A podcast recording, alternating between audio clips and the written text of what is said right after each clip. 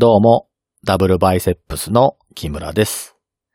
今回も前回と同じようにプラトンが書いたソクラテスの弁明の読み解きを行っていきます。著作権の関係から本を朗読するわけではなく、私が読んで重要だと思った部分を取り上げて考察する形式になっていますので、興味のある方はご自身で本を読まれることをお勧めします。前回の内容を簡単に振り返ると、ソクラテスは裁判を起こすことになったメレトスや、その後ろ盾となっているアニトスやリュコンから恨まれていたわけですが、彼らだけがソクラテスに悪い印象を持っているわけではありませんでした。その理由としては、アニトスが積極的にソクラテスの不正を訴えていたということもありますが、ソクラテスの活動によって恥をかかされた賢者や職人たちもアニトスたちに賛同したからです。それなりに発言力の高い人たちがソクラテスの不正を訴えたので、少なくない割合の市民たちも同じような認識を共有することになりました。しかし、その一方で、ソクラテスこそが真の賢者だという認識も広がります。なぜかというと、ソクラテスは賢者と討論を行って打ち負かし続けたことで賢者からは嫌われたんですが、その際の討論は誰でも見物できる場所で行われていました。ソクラテスが賢者に対して対話で打ち勝つというところを目撃した人たちの一部は、賢者に勝った彼こそが賢者なのではと思い、ソクラテスの下で学ぶことを求めました。彼らから言い寄られたソクラテスには、教えるものなど何もなかったわけですが、共に真理を追求する仲間として行動を共にすることは拒否しませんでした。こうして、賢者と対話を重ねるたびにソクラテスの周りには人が集まり出し、その仲間の一部は幾度となく見物したソクラテスの会話術を模倣して、自らも賢者に挑んでいきます。しかし、ソクラテスの弟子に討論で負けた賢者たちの方は、師匠にあたるソクラテスを恨むようになり、アニトスの活動に参加していくという流れで、双方の陣営の人数が増えていく。このようにして、ソクラテスは多くの人たちに慕われる一方で、多くの人たちから嫌われることになりました。この環境を背景にして、メレトスたちがソクラテスが不正を働いているとして裁判で訴えます。では、そのメレトスはどのような罪状で訴えたのかというと、ソクラテスは青年によからぬことを吹き込んで堕落させ、国家で定めた神々を信仰せずに独自のダイモニアを信仰しているとして裁判を起こしました。ソクラテスはこの主張に対して一つ一つ反論していくことにします。まず最初は青年によからぬことを吹き込んで堕落させという部分について反論を行います。ソクラテスは裁判に出席していたメレトスに善人に囲まれて暮らすのと悪人に囲まれて暮らす人生とどちらが良いのかという質問を投げかけ、善人と暮らす人生だという答えを得ます。その上で、君は私が青年を悪人にするように教育していると言うが、それは私がわざとやっているのかそれとも私が意図せずに青年が悪人となってしまったのかと尋ね、わざとだという返答を得ます。その返答を聞いたソクラテスは、身近にいるものを悪人に変えるという活動をして、一体何の得があるのかと聞き返します。この一連のやりとりによってメレトスがこの部分については何も考えずにソクラテスを罪人にしたい一心で訴えていたことが分かったというのが前回でした。次にソクラテスは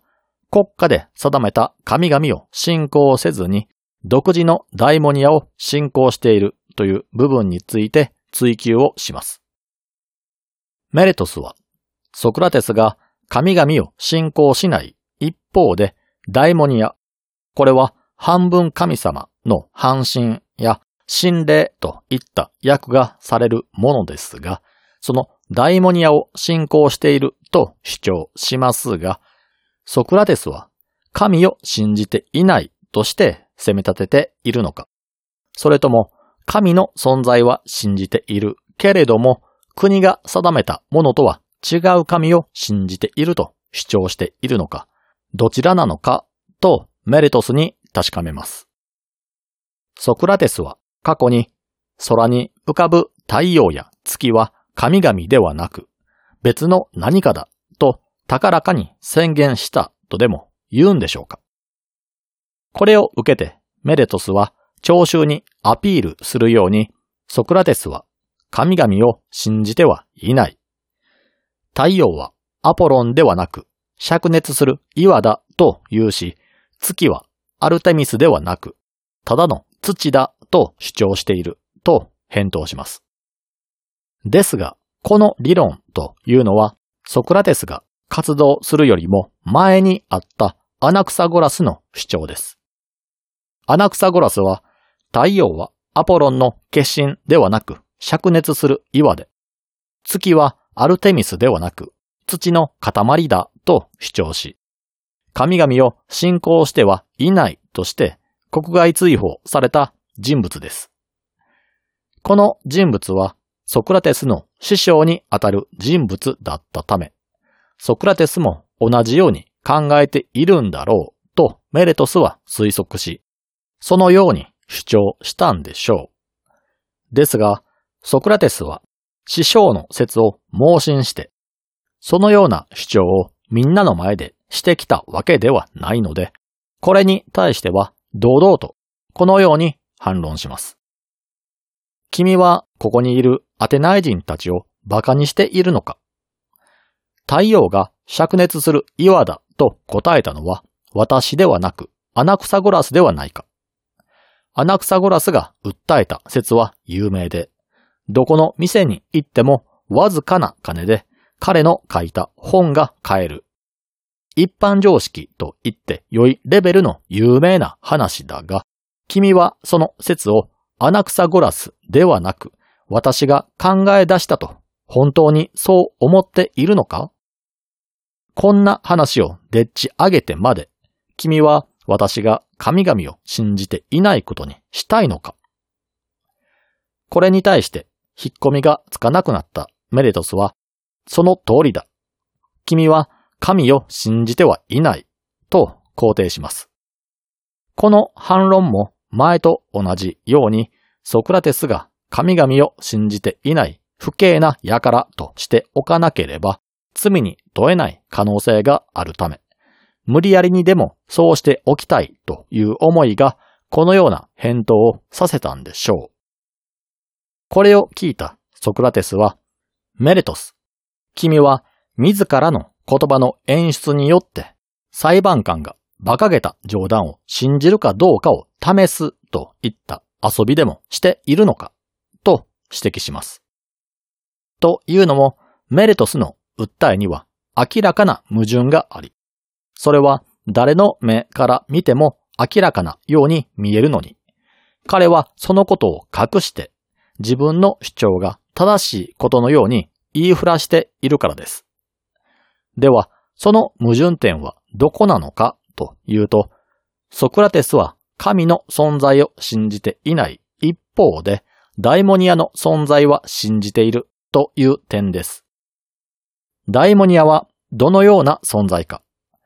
プラトンが書いた共演という作品の説明によると、人間と神との間の存在のようです。人間と神は生きている次元が違うので、直接コンタクトを取ることはできないとされています。ソクラテスの親友のカイレフォンが神の声を聞くためにわざわざデルホイまで足を運んだのも自分には神の声を聞く能力がないためです。この時代のギリシアの人々は大半が神々を信仰していたようですが、その人々は信仰心があったとしても、直接は神の声を聞くことはできませんでした。そのため、神の声を聞く特別な能力があるものが巫女となり、人々の代わりに信託を受け取って伝えるという役割を負っていました。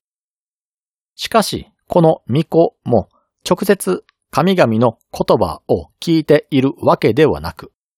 神と人間との間を橋渡しするメッセンジャー的な役割を持つものを介してやり取りをしていました。その間を取り持つものがダイモニアと呼ばれる存在で、半分神の半身や心霊と訳されるものです。つまり、ダイモニアとは次元の違う神々と人間とをつなぐために存在しているものなので、神々という存在なくしては語れない存在です。ソクラテスはこの矛盾を様々な例え話をすることで聴衆に説明します。例えば、人間という存在を全く信じていないのに、人間の諸行を信じている人間は存在するんだろうか人間がこの世に存在しているなんて全く思っていないが、人間が作った街など文明の存在は信じて疑わないといったものはいるんだろうか。この他の例で言うのなら、どこかから笛の音が聞こえてきたとして、笛の音色という存在は信じて疑わないのに、その笛を吹く人間の存在を全く信じない者はいるんでしょうか。笛吹きという存在を信じないのであれば、聞こえてきた音色は笛の音ではなく、風によって起こされた別の音としなければ、辻褄が合いません。笛を吹いている者はいないと主張しながら、聞こえてきた音が誰かが吹いた笛の音だと確信するというのはかなり矛盾した行為だと言えます。現代風の別の例えをするのであれば、Uber Eats という出前サービスがありますが、Uber Eats の存在を信じていて、サービスを頻繁に利用しているのにもかかわらず、飲食店の存在を否定している人がいたとすれば、その人の考えはおかしいと言えます。ウーバーイーツの仕事は飲食店と客の橋渡しなのに、ウーバーイーツという仕事だけを認めて飲食店なんてサービスはこの世にはないと主張する人がいたとすれば、その考えは否定されるでしょう。これを神々とダイモニアに当てはめて考えるのであれば、ダイモニアの働きとは人と神々との橋渡しをすることなのに、神々は存在しないとすると、ダイモニアとは何なのかという話になってきます。メレトスの主張によると、ソクラテスは神々の存在は否定しているけれども、ダイモニアは信仰しているそうですが、この主張そのものが矛盾していて、到底受け入れることができないものと言えます。これらのことを踏まえて考えると、メレトスが主張するソクラテスは青年によからぬことを吹き込んで堕落させ、国家で定めた神々を信仰せずに独自のダイモニアを信仰しているという罪状は全てが嘘だったことがわかります。メレトスはソクラテスに刑罰を与えたい一心で罪を考え、でっち上げたけれども、普段から青年を良い方向へと導く方法や神々について考えていなかったために、その主張は矛盾し、破綻していることが明らかになりました。しかし、ソクラテスは、この対話を聞いた民衆の中には、人からそこまで恨みを買い、下手をすれば自分が死罪になってしまうような活動を続けることを恥ずかしいとは思わないのかというものも少なからずいることに理解を示します。ソクラテス自身が法を破らずに不正にも手を染めていなかったとしても彼の活動によって面目を潰された人や営業妨害された人は確かに存在していて彼らから恨みを買ってしまうというのは、それはそれで恥ずべき行為ではないのかということです。ですが、ソクラテスはそうは思いません。なぜなら、彼は単純に知識のある人から教えを授かりたかっただけですし、その結果として、賢者がものを知らないのに知っていると思い込んで、人々に適当なことを不意調していたと暴かれたとしたら、それはそれで良いことだからです。ソクラテスは、神々の声によって使命感から突き動かされて、結果として多くの人たちから恨みを買うことになりましたが、恨まれるのが怖いからと行動を起こさない方が悪い行為だと考えていたので、起こした行動は恥ではないということです。彼は自身の行動をギリシャ神話に登場するアキレスの最後と同じだと言います。ギリシャ神話のアキレスとはトロイア戦争に登場する英雄の一人です。簡単に説明するとトロイアという国があるんですが、その王族が次に産み落とす子供は災いの元凶となるという予言を受けることになります。その予言を受けた王族は、生まれたばかりの男の子を処分するために部下に命令するんですが、その部下は子供を殺すことができずに、事情をすべて伏せた上で羊飼いの子として育てます。パリスと名付けられた男の子は、その後青年になるまで羊飼いとして暮らすんですが、ある日、森に迷い込んだ際に4人の神と出会います。その神とは、ゼウス、ヘラ、アテナ、アフロディーテなんですが、神たちは結構険悪な雰囲気を漂わせていました。事情を聞くと、元ゼウスの妻のティティスと人間のペレウスが結婚式を開いた際に、ほとんどの神々が結婚式に招待されたにもかかわらず、争いの神であるエリスだけが招待されなかったという出来事がありました。めでたい席なので、不和と争いの象徴である彼女を呼びたくなかったんでしょう。するとエリスは一番美しいものにこの黄金のリンゴをあげると書き置きとともに黄金のリンゴを神々の元へ送りました。すると、女神の中でも力を持っているヘラとアテナとアフロディーテの三人が私こそが一番美しいのだから、リンゴをもらう資格があると主張し、一歩も譲ることなく争いに発展してしまいました。ゼウスはリンゴを誰にあげるのかが決められずにいたところに偶然パリスが現れたというわけです。ゼウスは誰にリンゴを渡すのかをパリスの判断に委ねることにしました。それを聞いた三人の女神は口々に自分を選べば素晴らしいものを与えると交渉してきます。ヘラはアジア全土を支配する能力を。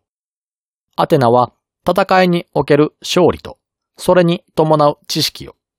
そしてアフロディーテは、この世で一番美しい女性との結婚を約束したところ、パリスは迷うことなくアフロディーテにリンゴを手渡します。その後、パリスはトロイアの王子ということがトロイアの王族にバレて、王族は過去にパリスを殺そうとした負い目から、彼を国に受け入れることにします。羊飼いとして暮らしてきたため、内政などの知識がないからか、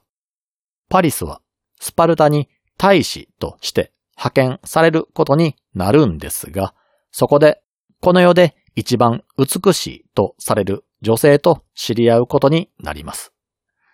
その女性とは、スパルタの王妃ヘレネです。パリスはアフロディーテの祝福によって彼女を射止め、王の許可も得ずにトロイアに連れ帰ります。この行為に激怒したスパルタ王はギリシアで権力を持っていた兄のアガメムノンに相談に行き、結果ギリシャ対トロイアの戦争になります。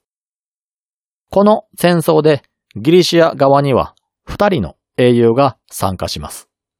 一人がオデッセウスで、もう一人がアキレスです。このアキレスは親友のパトロクロスと共に戦争に参加し、かなりの成果を上げて報酬や奴隷を獲得するんですが、その奴隷をアカメムノンに奪われてしまいます。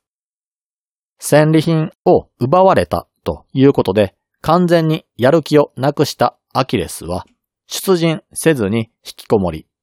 アキレスが率いる軍の士気も下がっていきます。そこでオデュッセウスは親友のパトロクロスにアキレスの武具をつけてアキレスになりすますというアイデアを伝え、パトロクロスが実践します。士気を取り戻したアキレスの軍ですが、トロイア側はパトロクロスのことをアキレスだと思い込んでいるので、必死になって彼の首を狙い、結果としてそれに成功します。大親友のパトロクロスが自分の身代わりになって殺されてしまったことで、アキレスは激しい像をトロイア軍に向けることになるんですが、子供思いのアキレウスの母親は事前に予言を残していました。それが親友のパトロクロスの仇討ちを行えば、お前自身もその時に死んでしまうというものでした。アキレスはそれを思い出すんですが、大親友の仇を取らずに生きながらえることの方が恥だと考え、仇討ちに向かっていって死んでしまうという話です。ソクラテスは自分自身の行動をこのアキレスの行動に重ね合わせることで正当化しようとします。自分はあくまでも神々の意志で動いただけで、その結果として自称賢者が無知だと判明して恨んでいるが、彼らから恨まれるのが怖いからと言って、彼らを賢者扱いして崇めるなんてことはできないし、その方が恥だということでしょう。せっかくなので、トロイア戦争についての話を最後まですると、トロイア軍はギリシャと真っ向から戦う兵力がなくなり、籠城戦を決め込みます。それに対してギリシャ軍は補給路すべて立って兵糧攻めを行うんですが、アキレスという英雄の一人を失ったということで、攻めの一手を書いてしまい、ギリシャへ撤退していきます。この際に海が荒れないようにと巨大な木馬を作り、そこにありったけの食料を詰めて神への貢ぎ物として置いていきます。なぜこんなことをするのかというと、ギリシアは進軍する際に海が荒れすぎていて渡れないという状態に追い込まれ、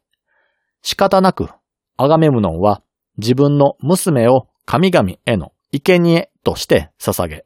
海を渡ってきたからです。娘は一人しかいないため、帰る時には、その代わりとなる食料を木馬に詰めて、神々の献上品にしたというわけです。兵糧攻めをされていたトロイアは、この木馬を自分たちの城内に引き入れて、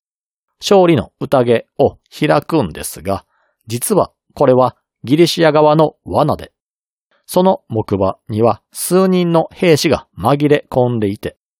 宴で盛り上がっている時を見計らって門まで行き、開門をしてしまいます。